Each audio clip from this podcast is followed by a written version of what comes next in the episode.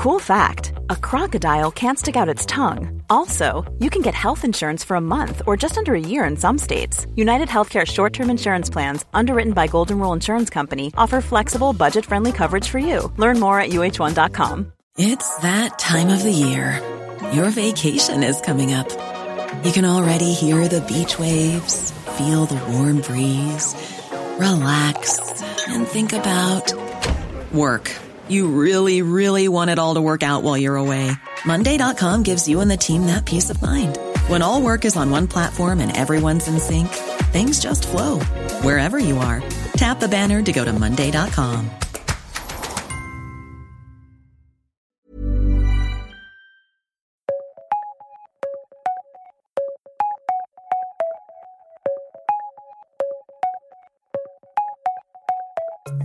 Welcome to the World in 10, where we move forward with the times, at least when it appears in the times. That is a baffling intro, Toby Gillis.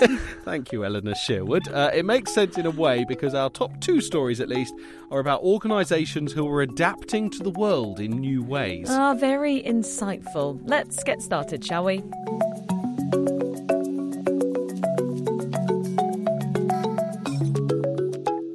Who am I to judge is something I say pretty much every day. But more importantly, it's something the Pope said a decade ago when asked whether there was a gay lobby in the Vatican. Yeah, the quote in full was If a person is gay and seeks God and has goodwill, who am I to judge? Mm-hmm. Why are we talking about it today? Well, because we've had the strongest hint yet that those attitudes might lead to real change. So he's given an admittedly quite cautious backing to the idea that the Catholic Church could bless gay unions. Now, just to be clear, we're not talking about gay marriage here. Pope Francis doesn't agree with that.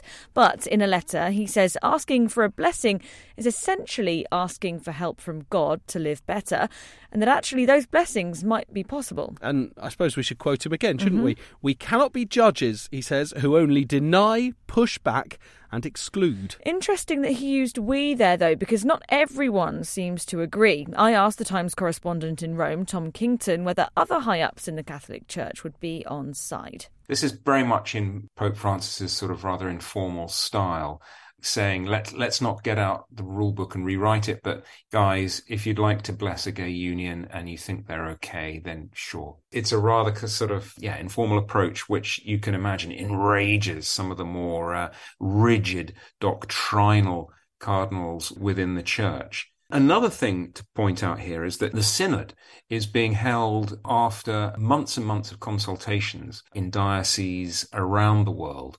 And that again is very much Francis's style. He, he wants to be able to say that he's consulting grassroots Catholics.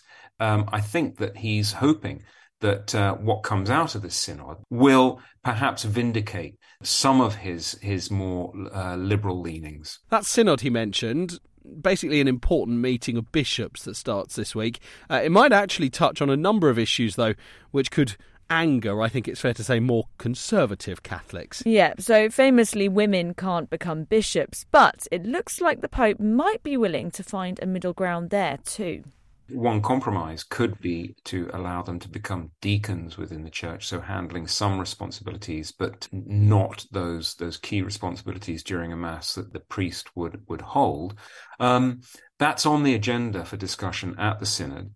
And given that for the first time he has allowed women to take part in the synod and given them a vote, we could see a push at this event for precisely that. Conservatives think that that's just the thin end of the wedge, that it's a warm up to eventually getting female priests into the job. Tom will, I'm sure, be across all key developments from that meeting, and you'll be able to keep up to date at thetimes.co.uk.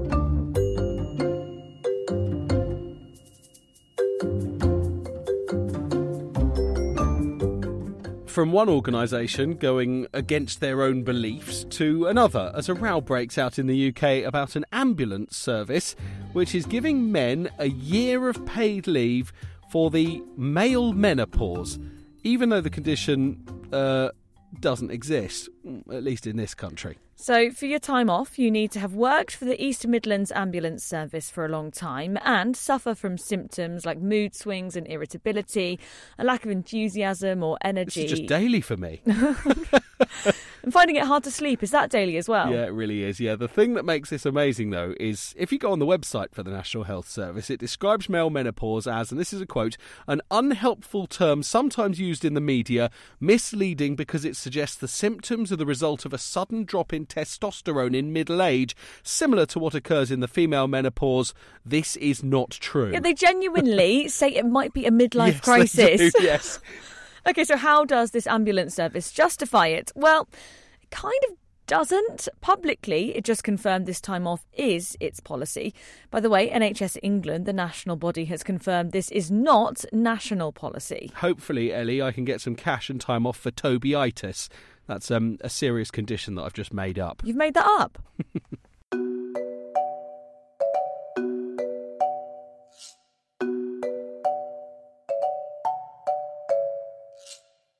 Sumo wrestling. Big men in every direction fighting, right? Well, not anymore, because Japan has changed the rules, and skinnier and shorter wrestlers are being invited to become a trainee rikishi. So until now, a 15-year-old boy's had to be a minimum of five foot five and 147 pounds. That's about ten and a half stone to get onto the national programme.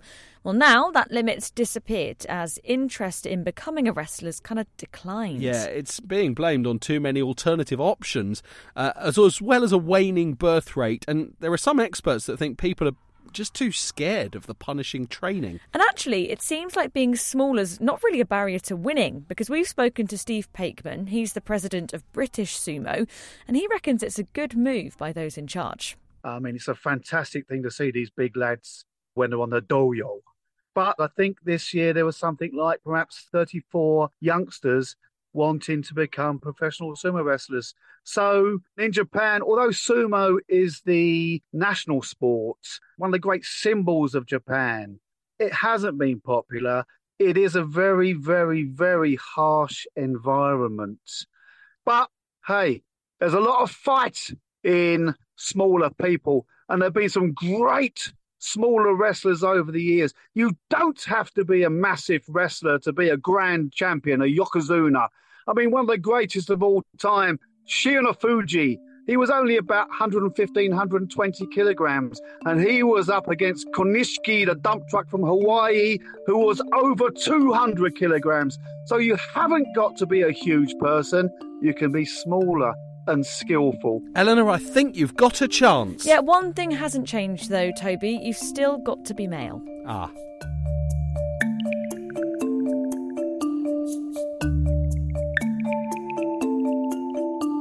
Amazon prices versus bookshops' knowledge, quaintness. It's a long fought battle. And now, in France at least, a possible solution. Yeah, and for once, it's Amazon, the Goliath to the bookshop's David, if you will, mm. that's lost because it must now add a minimum of three euros to every book order for context, that price used to be just one cent. Yeah, and needless to say, Amazon's not happy about it and they've taken it to court. Yeah, it is still being enforced though. France's three and a half thousand booksellers, therefore, claiming victory. They say that they're important because they help up and coming authors and they keep literature fresh. Which is interesting because at the moment, especially, it kind of seems like the only people with new books out are celebrities. I mean, right now you've got Millie Bobby Brown, Britney Spears. Okay, Toby, big question question Would you pay an extra three euros to order those from the comfort of your own home? Um, if those are my choices, Eleanor, I'm never reading again, whatever the cost.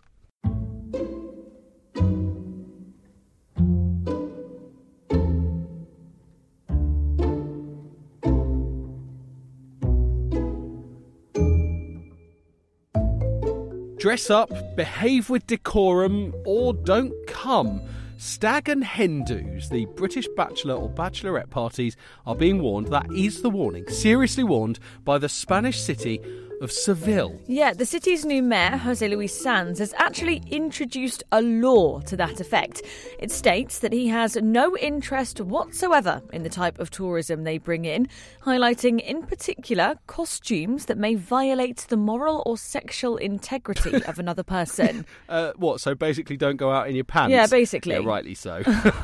but even if some of us older folk have been on some pretty debaucherous trips, apparently not everyone does anymore. James Baddeley organises these stag and hen parties abroad for a living. If anything, I think probably they're becoming more, slightly more civilised. You know, we see a lot of joint stag and hen do's now, and probably slightly less of the excess stuff that you may have seen sort of in the sort of early noughties. Not as horrifying as some I've been on. Yeah, me too, but I am past that now. Time for a sedate trip to Seville, I think. Yep. Except I'm booked for tomorrow's podcast, so I'll have to stick to London, unfortunately. See you then.